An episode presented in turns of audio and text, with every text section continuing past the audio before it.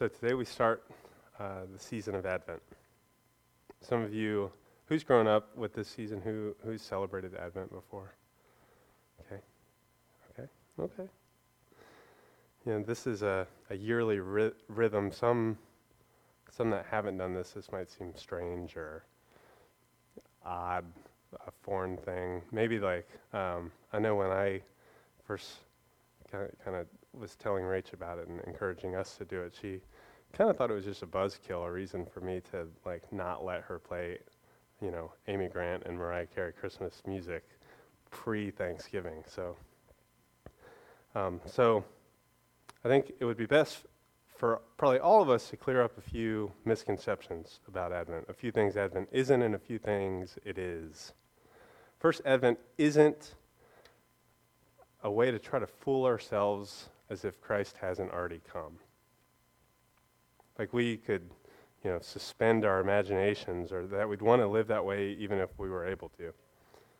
What Advent is, is really looking at those terms in which he did come. Like looking at the, the way Jesus came into the world in his birth. The way he came in amidst great expectations, but also kind of by surprise, in a literally unbelievable way so that we're a little better prepared for a second coming.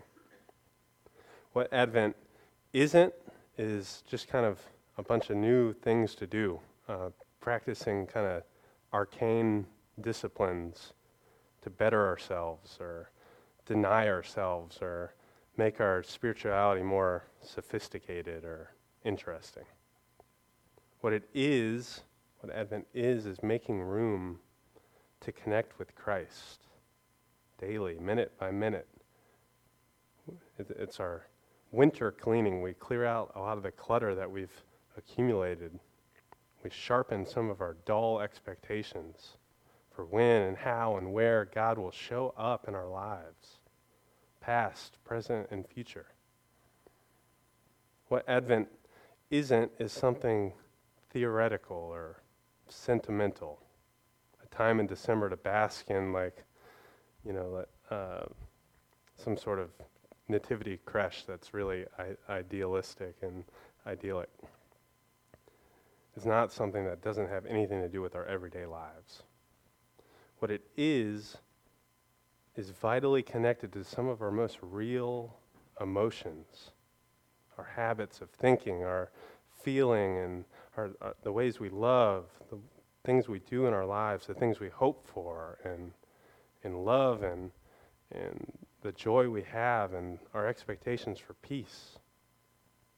So when we talk about Advent, we talk about the lead up to Christmas, but more than that, we mean Christ coming.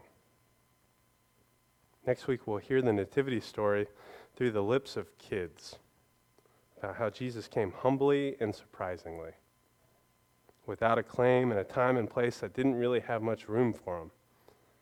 And it, it, it's going to be kind of a challenge for us next week to see through like the unadulterated cuteness, how you know bizarre and odd that w- that way for God to come happened. On Christmas Eve, with our brothers and sisters from Gathering Church, we'll again hear Luke's story of Jesus' coming to an unwed virgin who received him, to lowly shepherds in the fields to a barn or cave or wherever livestock huddles in the cold and, and will light candles to signify Christ's illuminating arrival in the darkness. We sing all these songs that say the same. But Advent, Jesus is coming, also refers to the end of the story, too. When the resurrected Christ appeared to his disciples, he promised his return, his coming. In Revelation, John shows Christ, the Lamb of God, who takes away the sins of the world, returning to judge and make right everything that sin and death has destroyed, to overturn injustice, to bring shalom, eternal peace and wholeness, new creation. This kind of return and the kind of kingdom Jesus promises to bring seems really far off to us. It seems so unlike what we see in experience, it's tempting to kind of sweep it under the rug or to, to, to fantasize about it or to screen it out completely. But this is when we find ourselves in. It's always good to know when, when we are and where we are. We're between two advents, between two comings. Exactly now and here that being a Christian means to learn how to live appropriately between these two comings. Under Jesus' rescuing rule and in the power of the Spirit. Between two advents. So Christ's birth is God's breaking into our world and Christ's future coming, his return to establish kingdom and to unite with his bride. This is kind of a, a little more interesting way to think about the Christian life than just a grocery list of rules.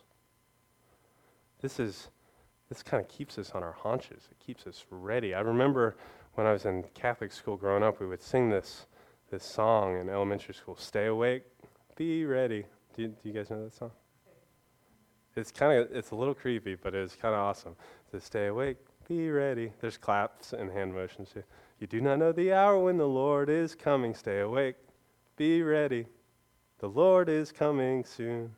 And then there's alleluias and so forth. But this is a really different mentality for us. This readiness. This, this mentality means living faithfully in strained circumstances because nothing is beyond God's reach. He could act at any moment. Jesus has come in the past and he will come in the future, so our present has meaning, it has purpose, it's pregnant with expectation. But I'll pause fast here because this can make some people kind of anxious, this kind of living, this expectant living, right? Doesn't it kind of seem out of control or exhausting to live this way? So that we, I think we got to realize the difference between patience and expectation, right? So if patience, I'll do it this way. patience is a one and expectation is a nine. Um, patience can lead to, to laziness. We get really satisfied. But expectation can lead to anxiety. We're, we're so worked up. And, and I, I think this kind of this kind of waiting that we're looking to do during Advent is more like like holding on to one and holding on to nine. It's not just some sort of average five in the middle or four and a half in the middle. Cultivate a holy patience that trusts in God, but it doesn't get lazy and content. It doesn't forget all that's wrong with the world and ourselves. But at the same time, we cultivate a holy expectation that hungers and thirsts for more. It anticipates and longs for a Savior and the salvation He brings. But we're not frantic. We're not anxious. We're not cynical or detached, or we don't get exhausted because it doesn't depend on us. So, the, the best way I know how to kind of cultivate this expectation, this patience, personally, is, is through the Psalms. And that's why um, our reading, and, and, there's a bookmark that you can take home that'll help you keep on track with this. It, it, we're, we're going through the Psalms each week, and um, and the, the lectionary picks, picks one out, kind of dealing with our themes that, that we're lighting our Advent wreath around. The, the Psalms are, and we chose the Psalms because the Psalms are God's people's songbook. The, the, the world that Jesus and his followers inhabited was a, was a psalm shaped world. The other day, my dad and I were driving to the hardware store to pick up some lumber to build some shelves, and we landed on a radio station, and I didn't know it existed. It's, somewhere on the 95 part of the dial, and I knew every word to every song, one after another, and it was awesome. It was like Pearl Jam and Soundgarden and Collective Soul and Silverchair and STP, and then the Verve Pipe came on, and you, you guys know the song "The Freshman"? Oh, it's so awesome. And I was transported to 1997 in Daytona Beach. My brother and I were probably, you know, headed on uh, while we were playing one on one street hockey or like biking down A1A. And I knew every word because my world is a 90s alternative rock shaped world. I didn't even know it until we went to that hardware store. The world inhabited by Israel and Jesus and Paul and the early church was psalm shaped. Mine was a 90s rock shaped world because that sticks with you. A lot of times when Jeff and I, um, we have office hours on Wednesday and we're here and, and uh, James Charles will come and, and hang out with us and it doesn't take very long to realize that James James's world is a Michael Jackson shaped world. You know, the, the, these songs stick with you. They, they come back with you. They're in the background because songs do that. You know, they play in your head when, even when they're not playing anymore. The Psalms do that. Have you ever gotten out of the car before a song was over and you couldn't let that song go until you actually heard the end of the song, even if it was like hours later? That's kind of what I'm hoping happens with these Psalms during Advent. That they continue to play in the background. For sure, these Psalms, the actual material of them, they're the psalmist's own thoughts and feelings, but they're, they're also Israel's thoughts and feelings, God's people. They're, they're the churches, they're the thoughts and feelings of the oppressed. They, they can be our thoughts and feelings, and, and they certainly were Jesus' thoughts and feelings. If you go through the Gospels, you find over and over these Psalms are on Jesus' own lips. Perhaps we do well to keep coming back to them and learn how to express ourselves, to have words on our lips when we need them, have our thought lives shaped, our hopes and loves and joys and images of peace formed. Maybe we need seasons, whole seasons, to learn how to pray like this. I think of um, Dietrich Bonhoeffer, who talks about prayer in the Psalms. And he said, if we want to read and pray the prayers of the Bible, and especially the Psalms, we don't first ask what they have to do with us, but we have to ask what they have to do with Jesus Christ. And when we do that, it doesn't depend on whether the Psalms express adequately what we feel at a given moment in our heart. If we can pray aright, perhaps it's necessary that we pray contrary to our own heart. This is the formation part. Not what we want to pray is important, but what God wants us to pray. So I ask, um, as you listen, Joe's going to come up, and you can um, read into that, Mike. As Joe reads parts of Psalm 80, ask yourself, what does this have to do with Jesus, this song? What does it have to do with me? How can this prayer of hope become my prayer of hope, our prayer of hope? Thanks, Joe. Hear us, O shepherd of Israel, you who lead Joseph like a flock. You who sit enthroned between the cherubims, shine forth before Ephraim, Benjamin, and Manasseh. Awaken your might, come and save us. Restore us, O God. Make your face shine upon us, that we may be saved. O Lord God Almighty, how long will your anger smolder against the prayers of your people? You have fed them with the bread of tears, you have made them drink tears by the bowlful. You have made us a source of contention to our neighbors, and our enemies mock us. Restore us, O God Almighty. Make your face shine upon us, that we may be saved. Let your hand rest on the man at your right hand, the Son of Man you have raised up for yourself. Then we will not turn away from you. Revive us, and we will ca- call on your name. Restore us, O Lord God Almighty. Make your face shine upon us, that we may be saved. Thanks, Joe. Restore us, Lord God Almighty. Make your face shine on us that we may be saved. Restore us, Lord God Almighty. Make your face shine on us that we might be saved. That chorus beats like a drum throughout this exhausted poem, and it asks God for the salvation that He's promised. That salvation that to some measure, God's people have already felt and experienced.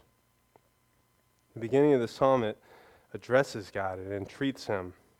It knows God is the one who gathers His people when they're lost like sheep, who has the power to wake up and to save us. Restore us, Lord God Almighty. Make your face shine upon us that we might be saved. The psalm then shifts to a lament, a, a protest. The songwriter speaks for his people, questioning God, How long? How long? Have you ever prayed that? How long? Have you ever maybe even yelled that at God? How long? How long will it take to find someone who will really love me? How long is it going to be before I snap out of this funk? How long will it be before I don't have to look in the mirror and be ashamed at what I see? How long will I have to keep going to bed hungry? Or how long will it take us until we can get pregnant? How long will I keep getting passed over or ignored or made fun of? How long? How long? God's people knew his deliverance, know his rescue. They knew it when they were in Egypt and they were enslaved. When they were freed from oppression and despair, they were hopeless, and then God showed up. And the fact that God showed up that one huge time put them in that weird spot that so many of us live in unable to deny that there is hope, but unable to hope for the one that can save us. Perhaps that's why our hopes get really spread out or distorted. Not that we don't hope, but that we're kind of afraid to hope, or our hopes are weak. They're cautious rather than audacious. Our, our hopes are tinged with cynicism. Our, our lips have cried, How long? without an apparent answer, just enough times to make us forget the times that God has answered. Restore us, Lord God Almighty. Make your face shine on us that we might be saved. What does this have to do with Jesus, with us? Well, it has everything to do with Jesus. Jesus is God's answer to our cries for restoration, for salvation. Restore us that we might be saved. Jesus knew these words. He spoke these words. He experienced their pain and longing. He himself was the answer God's people's Messiah. He would be the good shepherd sent to seek and save the lost. This salvation came to us in the midst of violence and pain, strife, and uncertainty. Even as that nativity scene was being set, the Gospels tell the story, and it doesn't really make it into all the children's books, about mass genocide because the, the powers were being threatened. They had to dispose of all these Jewish males because there was a king on the horizon. This, of course, mirrors the violence and pain and strife and uncertainty that surrounded God's people's own exodus. Read back and remember how Moses' mom put him in a basket to avoid this very type of death. Moses, of course, would lead the Israelites out of Egypt and into God's promised land for them. Jesus is the agent of restoration and salvation in his return also. Sometimes it's hard to even imagine that with the tangle of things that sin has made. It's hard to imagine things being set right. That someone could actually redeem and restore and rebuild the wreckage of a sinful world. Oftentimes, a sin that we inflict. But there he is, defeating evil, triumphing over Babylon's sin, and ushering in new creation through New Jerusalem, coming down to heaven from earth, to earth from heaven. And Jesus does this even now. He restores us. This morning, if, if you're tired, let Him restore you. Rest in His love. Rest.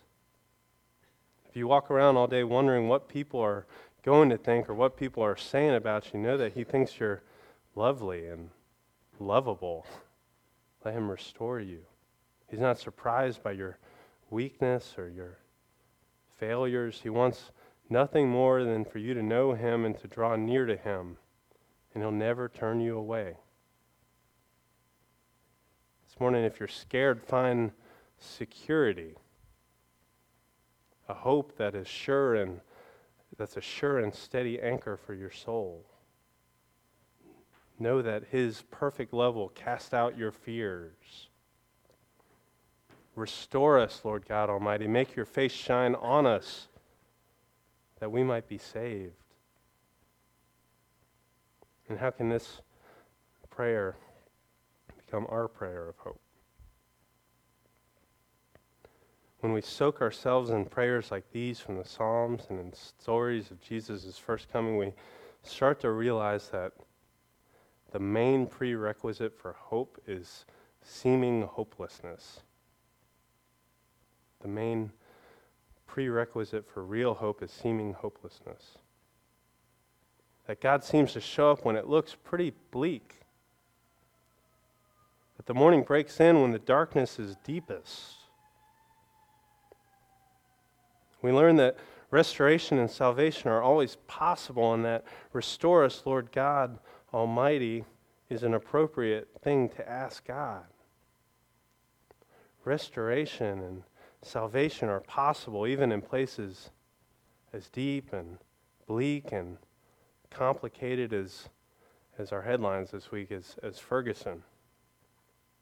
It seems there's an impasse, right? There's, there's no room for healing, no possibility for change or reconciliation, and we cry, um, we cry, restore us. We continue to hope for the God that came at Christmas to break in on us. I was struck this, this past week by a post I read in one of those like viral um, internet posts from a professional football player talking about Ferguson. And he was in the he was trying to kind of process out loud this decision. He listed all the things he was feeling, and, and this is so kind of psalm like to do that. he, he ranged from frustration to anger to sympathy to hopelessness. He wrote, I feel hopeless because I've lived long enough to expect things like this to continue to happen. I'm not surprised, and at some point, my little children are going to inherit the weight of being a minority and all that it entails. Hopeless. But interestingly enough, the very next paragraph he continues I'm hopeful. because I know that while we still have race issues in America, we enjoy a much different normal than, than those of our parents and grandparents. I see in my personal relationships with teammates and friends and mentors. It's a beautiful thing. This football player, a Christian, is able to be hopeful precisely at the point of his own hopelessness. Somewhere deep down, I think he, he understands this kind of divine logic that hope shows up, that God shows up and doesn't disappoint, even though he remains unseen even in the most hopeless times. And then we look at, at our headlines and we see, we see violence in Ferguson. And, and sometimes I think that, that kind of violence we see on the streets of Missouri is, is symptomatic of our hopelessness. Not just theirs, but ours, all of ours, humanity's hopelessness. You see, some in that African American community felt so hopeless so unheard and mistreated, so powerless that they felt the need to destroy. in most cases, their destruction hurts themselves and people in their own community. When, when things don't look like they could ever change, doesn't it seem like when it, when it seems that black bodies don't even matter to America, it's easy to see why violence kind of erupts, that destruction is born out of despair in a weird way, I kind of understand it. These riots are kind of a, a, an inappropriate physical way to say, How long? I read a commentator, Christena Cleveland, and she said, Make no mistake, our God is a God of justice. The young black men who launched Molotov cocktails at the police are misappropriating God's justice by taking it into their own hands. But the rage they feel is the rage that God feels towards injustice. The rage they feel is the rage God feels towards injustice. In a sense, they are imagining forth God's justice in an unjust world. So when we turn on the news and we see images like these, before we turn away, we need to try to figure out how to think and feel, how to, what a hopeful approach looks like. For one, looking at Ferguson, hopefully uh, realizes that a, a situation like this is perhaps one of the first places that Jesus would show up. Like the garden where he was betrayed, he might turn to these young men lobbing glass bottles and firing shots into the air and tell them what he told Peter and his disciples Put away your swords, no more of this. Then he went and touched the soldier's ear to heal it. Violence, our violence, their violence, often comes from feeling out of control. So we grab and we grasp whatever seems to let us get the power that we don't feel. This happens with torches in the streets, it, happens in our homes with abusive words to someone we love but treat poorly. Violence is a symptom of hopelessness and a kind of a fake sort of replacement hope. We wind up hoping in ourselves to restore and save ourselves. Advent hope looks to God for restoration and healing, for vengeance and justice. Hope that might seem far off at times, but the only hope that's really worth our longing. So we can choose, like the psalmist, to cry out, How long? And then move into despair, or we can start to remember and to share with others how God has rescued us in the past. And then maybe we'll be able to see all the, the million little signposts of grace and the encouragements around us that point us towards God's redemption and renewal of all things. So, our Advent season, our living appropriately between two comings, I hope our senses keep getting retuned so we can recognize and expect God to show up and do things in surprising ways. That we expect God to move by His Spirit in dark situations, in unlikely people and places, to long and to hope for more complete restoration. that that longing makes us participate, anticipate that sort of restoring work now, here. I hope that anyone in this room that struggles with hopelessness or depression encounters Jesus during this season. Because he's our, he's our only hope. He's the only one worthy of our hope. I pray that that hopelessness shifts from despair to the kind of desperation that leads to our salvation. There's the same kind of desperation in our psalm. Restore us. Restore us, Lord God Almighty. Make your face shine on us that we might be saved. You guys pray with me? Father, we praise you. We trust you um, as the only one that can save us. We beg you to restore us. Restore us when we're tired. Restore us when we're disappointed or upset. Restore this world that you love so much that is so broken and hurting, so corrupted that it, it, it hurts itself. We hurt ourselves. Father, uh, during this next month or so. Reform our hopes around you, reorient them to you. Because you, you deserve them. You're the only one that deserves them. Father, make us peaceful people, knowing that we can trust you. Prepare us for Jesus to come again in glory to judge and to make right and to renew and to bring new creation in his kingdom.